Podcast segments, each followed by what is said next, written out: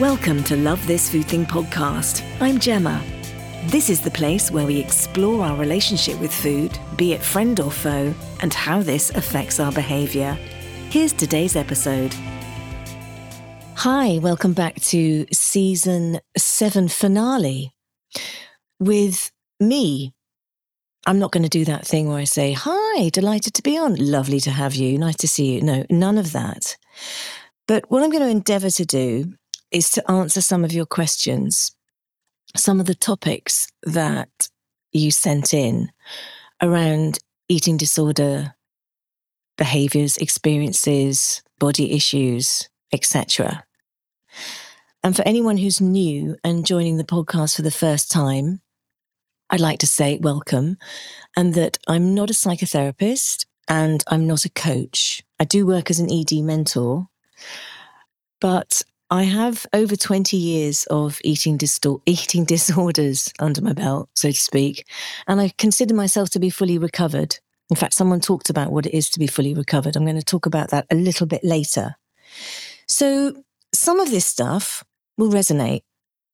Take what you need and ditch the rest. And I think before I start, I'd also like to say that when I finally finished therapy and started to really engage and live my life, I had zero, I cannot underline it more. I had zero, zero desire to talk about anything eating disorder related because I was done, because that, that's all I had done, done for years. So no one's more surprised than me when three years ago I set up the podcast where I now talk to guests about their relationship with food, be it friend or foe. And it's been incredibly interesting and inspirational and and healing f- for me to be in this position and to listen to people's stories and and and share my experiences. In actual fact i haven't really spoken much about my own experiences. I have a little bit on other podcasts and i started to write about it and i think this is my kind of going to go in this direction. Um it's a little bit like going back to a town that you once knew that you kind of wanted to leave. And you go back years later and they've built a new ring road and they've put apartment blocks up everywhere. And the routes that you knew so well have completely changed. And you get to the town and you're like, this is completely unrecognizable. It feels a little bit like that for me with the mm, let's call it the eating disorder world community because it's it's big isn't it? There are lots of people suffering and there's a an industry seemingly behind it and uh, trying to hold it and support people that certainly wasn't there when i was in the depths of all that stuff. Okay so this is going to be like a kind of unplugged acoustic set. I've thought about what i'm going to say but I'm a, a fan of kind of what comes in and going with it on the day, which sometimes works and sometimes doesn't. It's like singing a set with unseen songs to sing. So, how do I set my stall out? I think I'm going to set my stall out by saying that my baseline is that eating disorders are physical manifestations of internal distress or disease. Dis-ease. I fall into this category. Having said that, there are notable exceptions. Those with ARFID, which is avoidant restrictive food intake disorder, and those people who would consider themselves as neurodivergent with differing, varying shades of autism and ADHD. That's not me. So, yeah, I'm sticking to the manifestation of our our pain out there so that we don't have to deal with what's in here. And bear with me if I paint broad brushstrokes. And I will endeavor to use the language that um, everyone has become used to. I don't always agree with common mental health parlance. I think it can be very sterile and um, sometimes oppressive but I will endeavour to walk the middle line.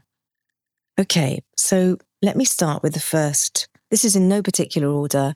And also, thank you to the people who wrote in. I'm not going to mention your names. I'm going to read out what you wrote to me and then I'm going to break it down and try and offer you some of my experiences and insight. Um, yeah, so here we go. So the first one is you can hear my paper here.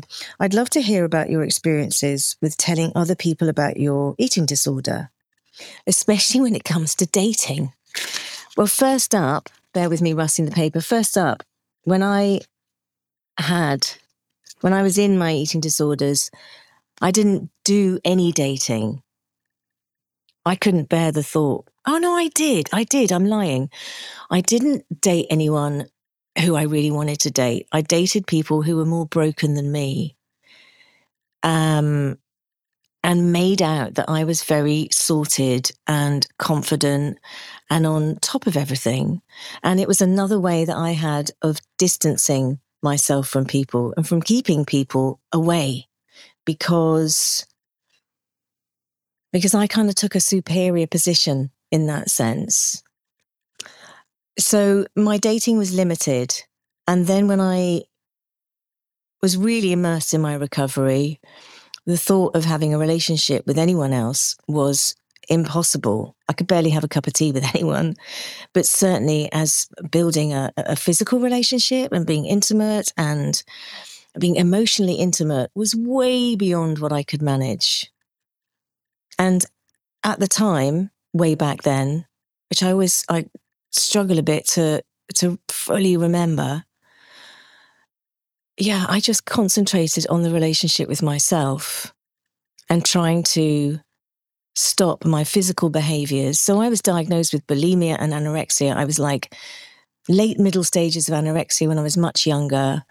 And then I was incredibly bulimic for years. I overexercised.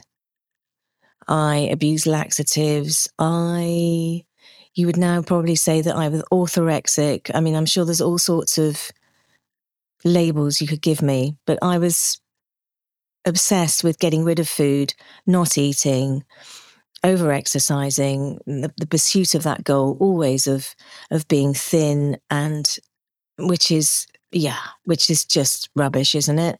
But that I think that was the main external narrative. Being thin to fit in, then I could start my life, uh, concentrating on everything out there rather than obviously what was going on here because that was far too painful. So, uh, as, as, far as dating went, mm, I didn't really date. And yeah, it just wasn't an issue. So then this person goes on to say, What is a good balance between opening up about an illness, but still not letting it take up all of your identity? I haven't really told my friends about my illness yet because I'm afraid that this will become the only thing they remember about me. Although, even though nothing actually ever changed, I'm somehow convinced that I will get better soon. So there's actually no need to tell them. Okay, let's break this down. Good balance between opening up about an illness, but still not letting it take up all of your identity. I would ask yourself why you want to open up about your illness. Is it because you want some support? Is it because, in a funny sort of way, you're saying, I'm really wounded, so go gently with me? Is it because you feel inauthentic? And I'm also interested in the friends that you have. You'll have a history already with the friends. Do you need to tell anybody? I don't know. It depends if you have a support network around you. I didn't tell anybody. I had one friend who I used to confide in, who interestingly used to overeat. He was quite big. And he never judged me. I think that was a really important part. Other people were horrified. I even used to sit in therapy. It took me a long time to open up in therapy, and I never really said everything that I, I don't know, wanted to say in therapy about all my food stuff but I'll go back to that in, in a little minute. So, yeah, why do you need to open up about your illness? Why do you need to have people on board? Is it because you haven't told anybody? It sounds as though you're sort of doing it on your own because I'm somehow convinced that I will get better soon. Well, that's great. So there's actually no need to tell them. Yeah, I think it's also about this thing about disclosure, isn't it? That the more you tell someone, the closer you are to someone. I'm not sure that's actually true. I'm not sure that that's the definition of intimacy. So I haven't really told my friends about my, my illness. So does that mean it's unseen? I'm afraid that this will become the only thing they remember about me. Do they not see you anymore? Do you think they're just going to hone in on that one one bit of you because you are so much more than your illness because you're calling it an illness so I'm going to too. And it isn't just your identity because there's so many other facets of you and parts of you that make up you it's like having a couple of outfit, outfits in the wardrobe that you wear a lot. I would start to think of it like that. And I guess if you have some sympathetic people around you and you think they'd be supportive and it wouldn't rock their world if you told them, then yeah, why not? I was taught by a first therapist to kind of test the water, retelling people yeah, and maybe that's part of recovery that you want to open up a little bit and include people on your journey. And I think that can be very healing and helpful. It can also go the wrong way because not everybody can bear that kind of disclosure or level of intimacy. I think, particularly around food disorders, because they're like, what do you mean? Why are you doing that? How ridiculous. So, yeah, I was very closed. I'm quite a private person. Um, and I still keep my own counsel and am very independent today. So that was within my personality anyway. I think as far as bulimic behavior goes, bulimia is very much about being private and not not having anyone else see what's going on because it's something you certainly don't do it in public. Well, you might do it in public behind a closed door, but you do it behind closed doors. It's secretive. It's yours. It's, um, I think probably the same with binging. I haven't come across anybody, and certainly not myself, who would binge publicly. You do those in secret. Anorexic behavior, you do publicly because it's very clear when someone's losing weight and they're going past a point of like, ah, okay, something's going on with that person. So that's quite an interesting one. That kind of anorexic mentality of wanting to be seen, but also not wanting to be seen.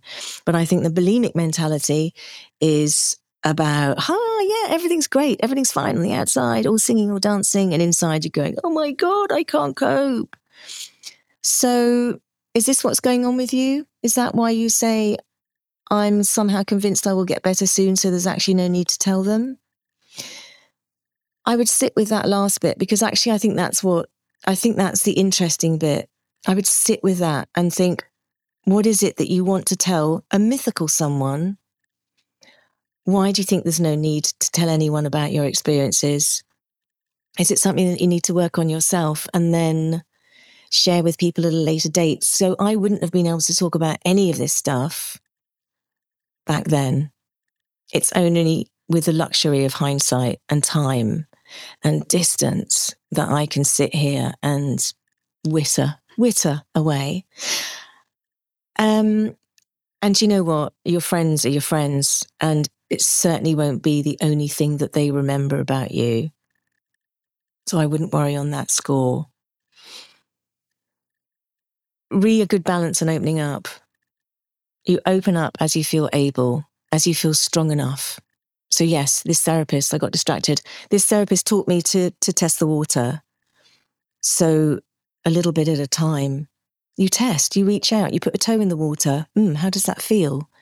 And it, it's it's an it's a it's a feeling experience. It's not like a an intellectual process or pursuit. So you might test it with someone, a friend, on a, on another subject that maybe you have feelings around, and and see how they are with with that particular subject. Put your feelers out very slowly, and if you are kidding yourself that you're getting better, don't kid yourself. Reach out and get some support. Just before I move on to the next question, I met my husband when I was 38. I'm not sure how long it took me to tell him about my ED stuff. I think I drip fed it. He didn't really know the full extent of it until, yeah, until we were married. He's like, "Oh my god, what have I got into?" But no, I'm kidding. But it was, it wasn't something that I necessarily wanted to talk about and share. Um, I don't know. Maybe he'd have a different take on all of that. So yeah, I hope that I hope that helps. Uh, I, I think that um, yeah, I, I think that's it. Message me again if you're like, no, no, I wanted to, to know about this, and I'll try and answer. Okay, so the second second question I have here is I'd love you to speak upon your experience of eating disorder recovery and veganism. So, I was never in an eating disorder unit, and I know uh, from speaking to other people that it's very much about weight restored, which is one of my least favorite phrases of all the mental health parlance, weight restored. Uh, and I know that it's about three meals a day and two snacks and this amount of carbohydrate and protein and fat, etc., etc. And that you, to recover, particularly if you've stopped eating and you've restricted your food and you are nutritionally deficient, that to recover, in quotation marks, you have to eat everything. Um, mm, I'm, can you do vegetarian recovery programs in eating disorder units? Maybe you can now. I'm not sure you can do vegan eating disorder recovery programs. So, when I was 18, I became a vegetarian. That's about 200 years ago. And it was for ethical reasons. It also, looking back, it also fitted in with the kind of beginning of me starting to really narrow down my food options. Now, I've I haven't eaten meat since, and I don't eat meat for moral and ethical reasons, as I've just said, and I have no wish to be part of that industry.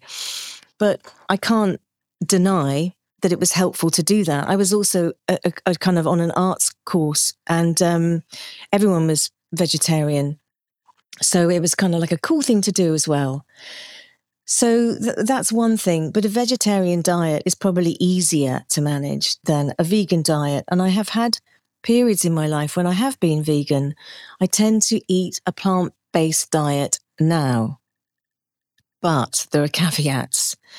I am postmenopausal and my body sometimes wants fish. That's not vegan, is it? Neither is it ethical, neither is it moral if I was to stand up and argue about my vegetarian reasons, reasons for being vegetarian. But I do. And so I sit with the contradiction.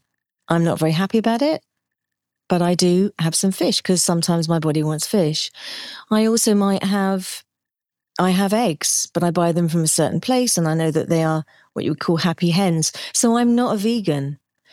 I try to buy ethically and responsibly etc. So I, I guess I pertain towards veganism, but my diet isn't completely vegan, even though it has been. I also know quite a lot about nutrition and cooking, and I cook quite a lot. I think if you are vegan, you need to know about food. You need to know what's nourishing and what works in your body. If you are recovering and you're vegan, you need to know where your deficiencies are. I don't know if you have been anorexic and you're now choosing to be vegan while you recover, because I would say that you're going to need to be organized and to eat really well. And when I say well, I mean in a nourishing way so that you have the best vegetables, the best oils, the best pulses and nuts and seeds and tofu, and you learn how to work and create beautiful meals out of all these foods. If you are vegan and underneath it, you're kidding yourself that this is just another way of selecting your food, then I would have a look at that. Maybe you can veer off the vegan path for a little while and then maybe you can come back to it. Because vegan a vegan diet compared to the you know, most of the world's diet it's restrictive. There's no judgment on that, but it is restrictive. So if you've come from a, a place of restriction to then move to another place of restriction, I think is worth exploring. So you need to know why. Yeah. And you need to really know how to look after yourself with food. And also, there's lots of, I mean, there's the availability of vegan food or vegetarian food, although I'm a big fan of a whole food as natural diet as possible. I mean, you can get just about everything, can't you? Having said that, the supermarkets have also taken over with a lot of vegan food, and so it's also highly processed. So, yeah, but certainly when I was recovering, I moved through various restrictive dietary plans. So I was a raw foodie for a while, which is really bloody hard in Northern Europe in the winter and impossible. Of course, I fell off the wagon many times. And I was gluten free and I was dairy free and I was everything. And now I find that the choices that I make around food are because of how they make me feel. So um, yeah, I was also born with eczema and I was born with a, a sort of dairy intolerance. So, you know, dairy free, I, I, I kind of follow that, but that's not for any sort of eating disorder reasons. I would also say that what doesn't get discussed is the intention with which we all eat and how we imagine the food or the energy of that food there's a huge difference from an apple you pick off a tree, energetically wise, to an apple that you'd buy wrapped up in cling film in the supermarket. There just is. But also, it's with the intention that you eat. As you put the food in, as you're eating the food, are you celebrating it? Are you grateful for it? Are you thinking, this is nourishing. This is wonderful. I'm so lucky that I can eat. I'm so lucky that food is plentiful and available. I'm so lucky that I can choose to eat all these amazing foods, vegan foods that are healing rather than harmful. Because if you're eating, if you're killing something to, to eat it, then you're harming. You might not be harming yourself, but you're certainly harming something else, some other other sentient being. But yes, the intention. And I think possibly what also happens is that we're disconnected from our food. So we see it in terms of fats and carbohydrates and proteins, and this is good for you and this is bad for you, and all that rubbish. And then we eat it with those thoughts. And we miss the whole point of eating and celebrating food and what it is to, and I'm going to use that word probably a few times, to nourish ourselves on all levels. So I would have a think about how you feel about certain foods and yeah, those feelings in your your body when you when you think about foods. And I know people say that we eat with our eyes and our imagination. Of course we do. But there is something deeper than that going on when we eat. If you were in a forest and you were sitting down and you'd been in the forest all day and you had your, I don't know, your food in front of you and you were by a fire, you would eat very differently, wouldn't you? We all would, because we would, than if we were on the run halfway through the day and running for the bus or whatever. So it's all about intention as well. What do you intend with the food? I hope that helps you. But yeah, don't kid yourself that you're vegan um, just so that you can restrict your food, which is exactly what I did many years ago. But now I, I choose to eat for, for very different reasons certain foods. Okay, so I hope that's helped. Moving moving on. This is a long one. I think a lot of people will, will relate to this. What if you feel stuck in your ED thoughts? You want to recover, but recovery feels unattainable. Mm-hmm. The force behind the ED feels too strong and engaging. The fear of being bigger, in quotation marks, is overwhelming and relinquishing control unbearable. Even though you've been to therapy and you know and understand and acknowledge your ED, the battle and fear to overcome it seems utterly frightening. I think that's a finish on that bit. Yeah. What if you, what if you feel stuck in your ED thoughts? Um, I think this person is at a certain stage of recovery, probably further on. You're probably further on, and you realize or give yourself credit for. Uh, yes, I mean, thoughts are things, thoughts can be changed. It takes practice and discipline. So if you have an ED thought, I don't know what that ED thought is, but that thought, then be vigilant. And when it comes up and swims around in your brain or wherever your thoughts are, probably in your headspace, have a counter thought and challenge that thought. So if it's, oh, if I eat this, I'm going to get bigger, you could change it to, if I eat this, I'm going to enjoy it. That's a bit of a stretch. My point is, is that the mindset, the eating disorder mindset needs to be challenged and you have to dismantle it. And it takes time and it takes practice and it takes commitment. And the ED narrative or the ED narratives that you've employed, you know, almost like run a kind of physical groove in your brain, like a, a neural pathway. And you have to build new neural pathways, new connections. So electricity can fire from one point to the, to the next that builds a new story. So I would write down your ED thoughts, the ones that threaten you and make you feel that recovery is unattainable. I would write them down. Write it down like a story, write it down in a list, however, or paint it, whatever your creative thing is, or sing it, or, or whatever that is. And then write a counter story. In fact, that we have that in our um, Creative Recovery Accelerator, one of the exercises. Write a better story. So your aim is not to necessarily change the thought. The aim is to have a better thought and go gently and easily, just a slightly better thought, as in, I don't know, you have that thought and you go, oh, right, here you are again. Okay, lovely to see you. Off you go. Start to be a little bit detached from it and not so caught up in the story and the power of the eating disorder. So the force behind the ED feels too strong and engaging.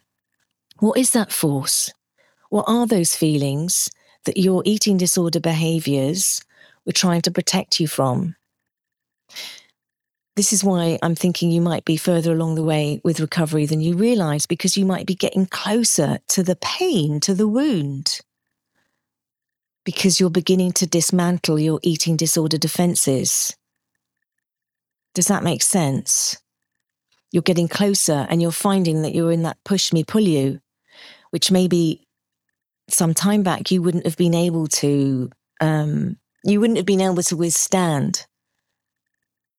So, my experience of recovering from my eating disorders and eating disorder behaviors was when I isolated the behaviors and I explored them. And I, you know, it's that whole metaphor of the onion, isn't it? You peel off the layers, layers, and it's it's difficult. It's really uncomfortable, unbearable sometimes, because you are taking a plaster off a wound, and you don't rip it off all at once. So yeah, I would that the force behind the ED. I think that's your your pain and what you've been trying to protect and what's happened is that it's been converted into being bigger. So, demonizing one's relationship with food, demonizing one's relationship with one's one's one's body. You know, you've physicalized it. You physicalized that that that pain and that trauma and that and that fear. And I think what you are talking about is fear because you mentioned it a few times. The fear of being bigger. Well, again, what does being in quotation marks, because that's how you wrote bigger, what does that mean? What does it mean to be bigger? Does it mean that you're going to struggle because physically you're going to look a bit different? Does it mean that you're bigger and you're going to start to feel things really feel things and how will you how will you handle that how will you stay grounded while you feel things not just the big emotions the rage the shame the disappointment the the sadness all the other little things the boring things of life i was talking about this on a podcast with uh, live from live label free um you know all just all the crap that we have to deal with the boredom and the and the the disappointment and the rejection and, and just all the stuff of life. It's like, how do we deal with it all? And I think what's important to remember is that when you're when you're busy with your eating disorders, you can keep all that stuff at bay. But as you start to dismantle all your eating disorder stuff, being very generic, broad brushstrokes, you are left with a vessel that is you, and slowly you begin to fill up. And that feels painful and it feels difficult. And as I said before, you go slowly and you go easily. And you work out what it is about relinquishing control feels unbearable. Absolutely, doesn't it? You feel so vulnerable and so unable to cope. Is that the fear? I remember strongly having those fears when I was a teenager. I had lots of rituals and OCD type behaviors, I guess they'd be called today, it was all about managing fear. My eating disorder stuff was all about managing fear, a couple of other things which I'll touch on. And I went for a walk on the beach this morning and I felt anxious. And it's a, it was a beautiful morning. I thought I've been feeling anxious for about a week, two weeks. And what's different is that I'm like, ah, I'm feeling anxious again. Okay. Is it anxiety or is it just this feeling that I have in my solar plexus, in my chest. Yeah, that's what I'm going to call my anxiety. Well, you know what? It's going to pass. It's not going to be there forever. Maybe it's got something to do with the work I'm doing at the moment, speaking about things I haven't normally spoken about. Maybe it's another layer. It's another layer from my unconscious kind of coming up into my body and it will be transmuted out when it wants to leave. Whereas 15, 20 years ago, of course, I would have been restricting my food, throwing up, over exercising, etc. So hold on tight. When the fear is overwhelming and those thoughts are overwhelming and the ED feels too engaging, hold on tight and sit it out. And if you can do something and be still like breathing or meditation, work out where that energy sits in your body. Forget the thoughts, okay? Your mind's going to think a trillion things. That's what it does. Forget the thoughts and sit and be still and ground yourself and just breathe. Just breathe in and out and think, mm, where is that fear? Where is that force? Is it behind me? Is it outside of me? Is it in my right leg? And just be with it.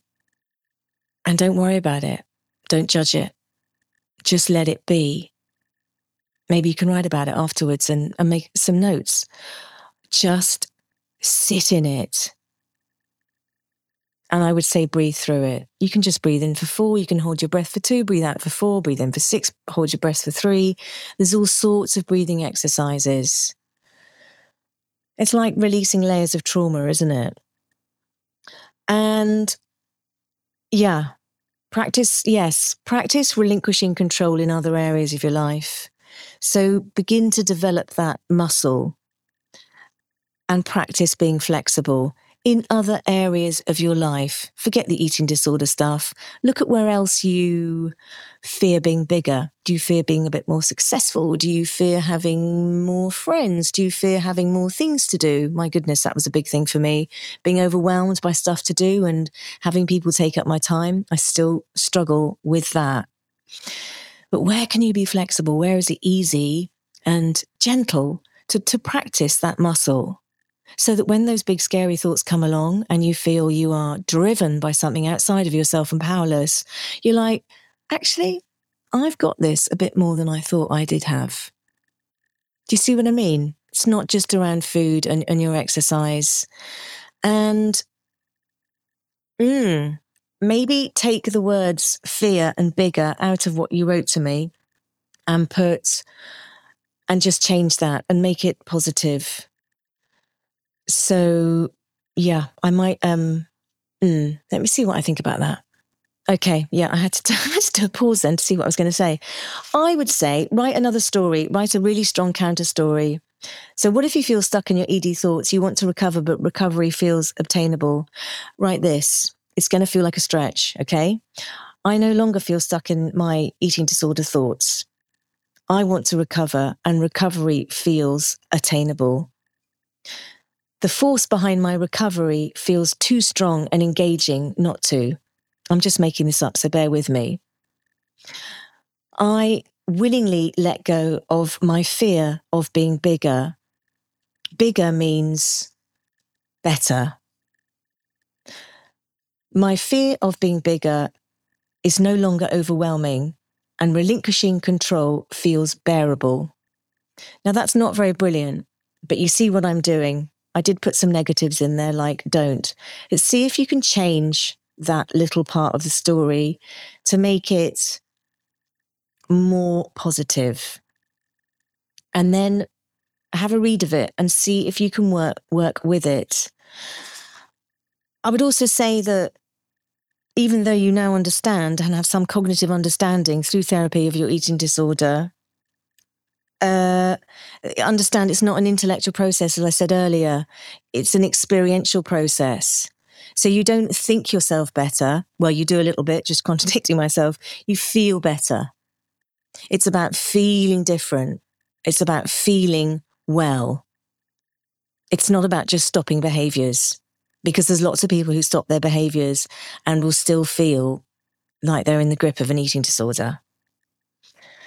And don't worry about it uh, being so frightening because it's everything that you've kept at bay that is coming up for air and needs some attention.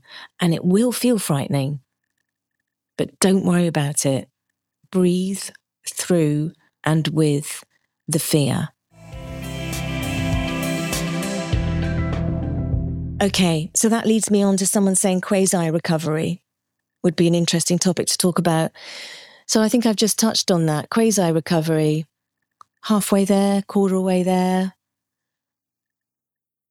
living, not really living, still adhering to a strict diet plan, as in what I can, what I can't eat. I don't mean on a diet. Still struggling to connect, to communicate, to let go of the rules that you've set down for yourself. Struggling to be flexible, struggling to be spontaneous, to live an easy life. I'm really keen on things being as easy as possible. Quasi recovery,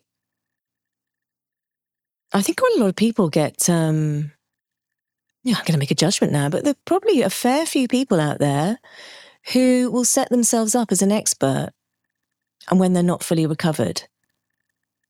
And you can't always see that and you can't always tell that you get to a point in your recovery where you think, oh, this is fantastic. I've got this nailed. I get it. No more. Don't need to do any more. Brilliant. And actually, there's that also that thing about I'm still in recovery 15 years later. I'm not someone who says that. I never even talk about recovery. I didn't really talk about it back then. Maybe I should have done. Maybe it would have been easier. If it works for you to say, I'm in recovery for the rest of your life, then you go for it because whatever helps in my book is is the way to go. But also quasi recovery would be when people aren't really better and they haven't really done the work. And I do think I know psychotherapy isn't for everybody. And I think psychotherapy is very much dependent on the relationship that you have with the therapist or any manner of psychotherapies. I think that eating disorders are, and I've talked about this, I'm starting to write about it, are existential crises because you have to eat to survive.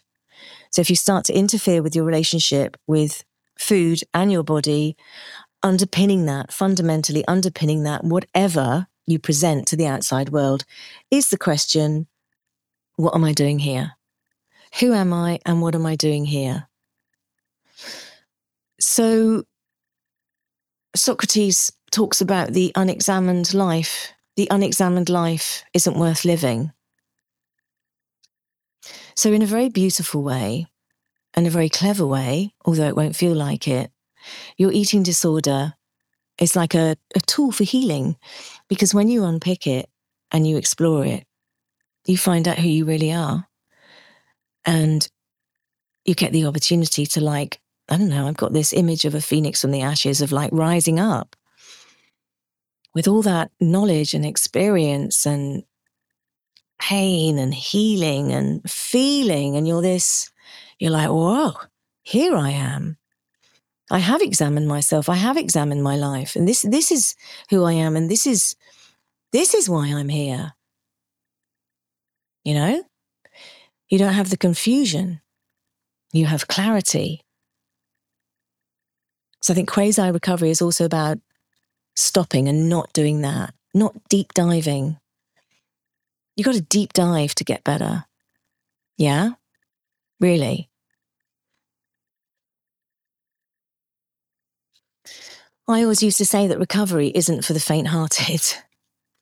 And I think the longer you've been in the ED zone, the longer it's gone on for, possibly the harder, the, the deeper the habits are ingrained and the, the ways of thinking, the mindset, the lifestyle. Mm, probably, uh, yeah, maybe a bit more challenging to turn it all around. Maybe not. Maybe not. So, yeah, quasi recovery, quasi recovery. And listen, yes, the last thing I want to say about that is listen to yourself, be your own person.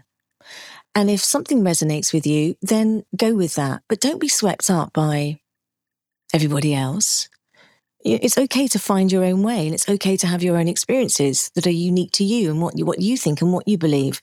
Because there will be people listening to this going what on earth is she going on about? And that's okay because this is my and my beliefs and my feelings and my experiences and that's okay. So yeah dig deep quasi recovery dig deep and and be your own person. And yeah, maybe you can be someone who doesn't have to say, I'm in recovery or I'm fully recovered, or maybe it's just something in the past. But you find your own way.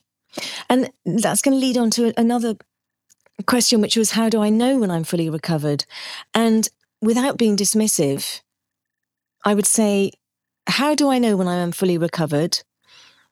I would say, When I no longer feel wounded.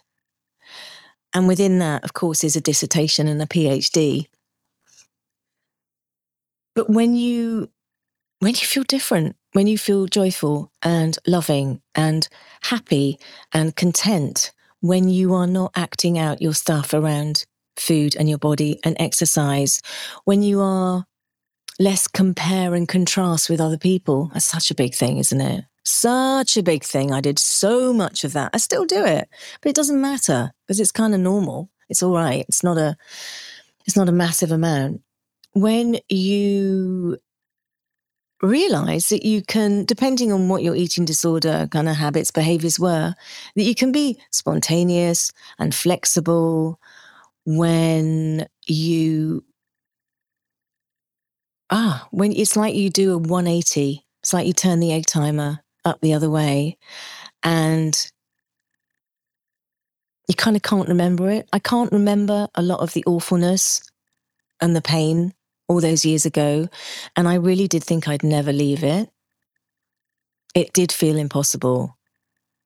And the ED force, as in the previous topic, did feel overwhelming. So that's how you know when you're recovered. When you no longer think about it. I would never think about being bulimic now or restricting my food or over exercising or any, of that stuff because it just doesn't come into my to my world in that way. If I'm in pain, I'm in pain and I'll deal with it. I certainly won't go and act it out with, with food or exercise or any of the other things that I used to do. Yeah. And I think also, how do I know when I'm fully recovered is when you can be your own counsel and when you can put your arms around yourself and go, do you know what? I love you and I am all right. So, whatever it is that makes you think that you aren't recovered, it's the opposite of that. I hope that makes sense. Okay, I'm going to wrap up soon. Goodness me, I've been talking for ages. Um, hearing, yes. I think people love hearing about purpose beyond the eating disorder came from a certain person. Yeah, that goes back to my feelings around eating disorders being terrific healing tools. If you are supported and and helped to to recover from from that lifestyle, because it is a lifestyle. Goodness me, it's a hundred percent commitment. It's like a full time job without getting paid, while you slowly destroy yourself. Because that's what happens if you don't eat or get up to all the things that people with eating disorders do. So you have this wealth of information about yourself, um, and this this uh, new emotional body, this new feeling body. I don't mean your physical body; I mean body in generically. And yeah, it's up to you what you do post an eating disorder. Do you want to forget it and move on and never talk about it again? If that works for you, then great. Do you want to use your experiences and help others? You probably will be a very compassionate, empathetic, great listener and wonderful person to your to your friends and your loved ones to have around if when you are fully fully recovered and so available for other people because you will have you will have been in the gutter, you know, and you will have experienced life in its shadow shadow state things can get very, very dark. So you will have a great appreciation for that. I imagine that you will spread that without even knowing it. Purpose beyond the ED. Well, if you view an eating disorder uh, uh, as, as, a, as a way of informing yourself about you and your life and as a way of evolving your consciousness, It depends on your belief system. But I believe that we're all in it together. And that one of my reasons for being here on this planet is to evolve my consciousness and therefore be part of raising up everyone else's consciousness. I don't mean that in a aren't I brilliant sense.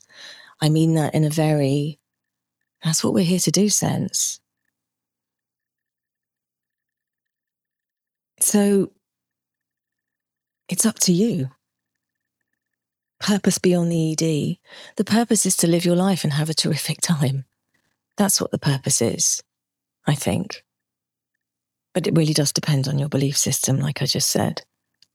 And if you have new insights and new understandings, then yeah, share them, write about them, talk about them, help others. I always say that if you're healed and if you're recovered, as you lift yourself up, kind of by osmosis, you lift up someone else. And I think that's also the point of being here on this planet. And if you feel that you want to be of service and help others in a similar situation, then that's, yeah, that's terrific too. Dog's going crazy. Okay, just sorted the dog out. Where was I? Yes, so tools for healing, tools for uh, gaining clarity and wisdom and insight.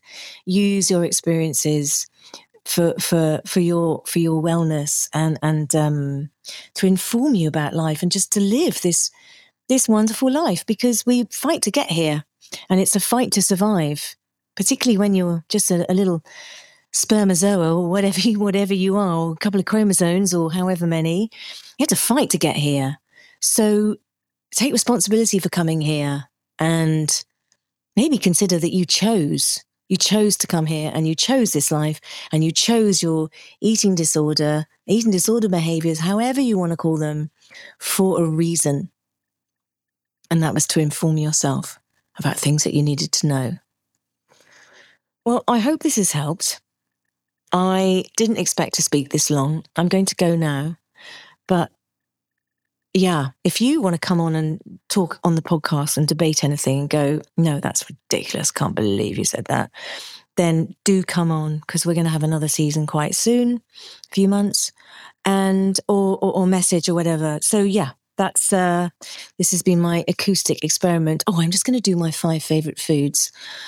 Okay, watercress, chickpeas, dal, tofu, ready salted crisps, dry roasted peanuts, green beans. If you'd like to learn more about the mission we're on today and who we help, simply head to lovethisfoodthing.com to see all the details.